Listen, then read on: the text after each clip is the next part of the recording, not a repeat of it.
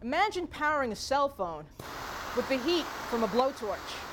Well, there's materials that are out there called thermoelectrics that can do just that. Hi, my name is Ainissa Ramirez. Welcome to my lab at Yale University.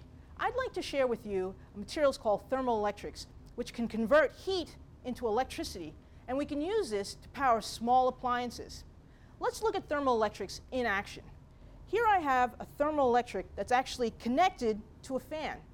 Now, in order to make this work, I have to have one side of the thermoelectric hot and the other side cold.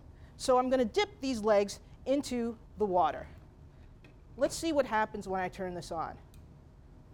Wow, that's really cool.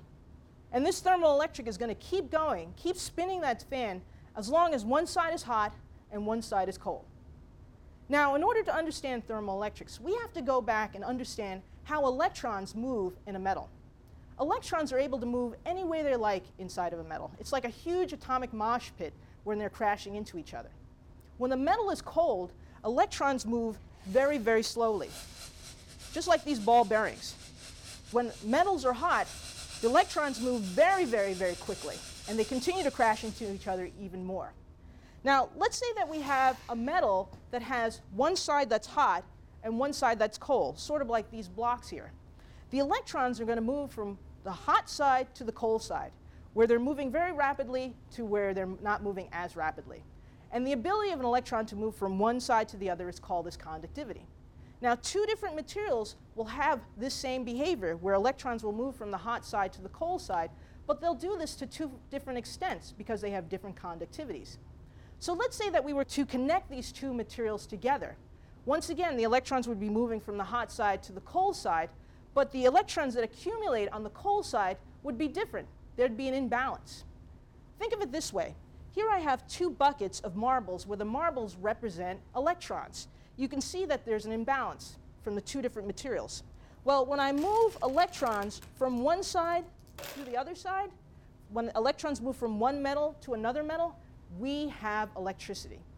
All it takes is heat. Here I have a thermoelectric that's connected to a multimeter. And a multimeter is going to register the flow of electrons. What I'm going to do is place my hand on top of the thermoelectric, and you'll see that the number of electrons that's flowing through this will change. Watch this. You can see the values changing. That's really cool. So where are thermoelectrics used? Well, wherever you need power in a remote place, thermoelectrics have you covered.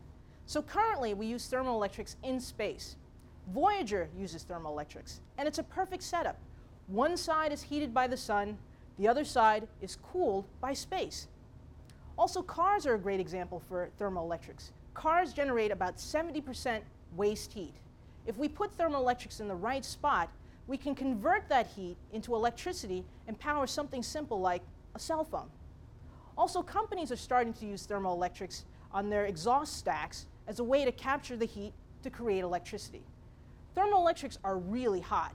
They use an imbalance of electrons in two different materials and generate electricity using heat that we otherwise would have wasted. I'm Ainissa Ramirez. Thank you for joining me in my lab at Yale University, and I hope you'll join us for another material marvel.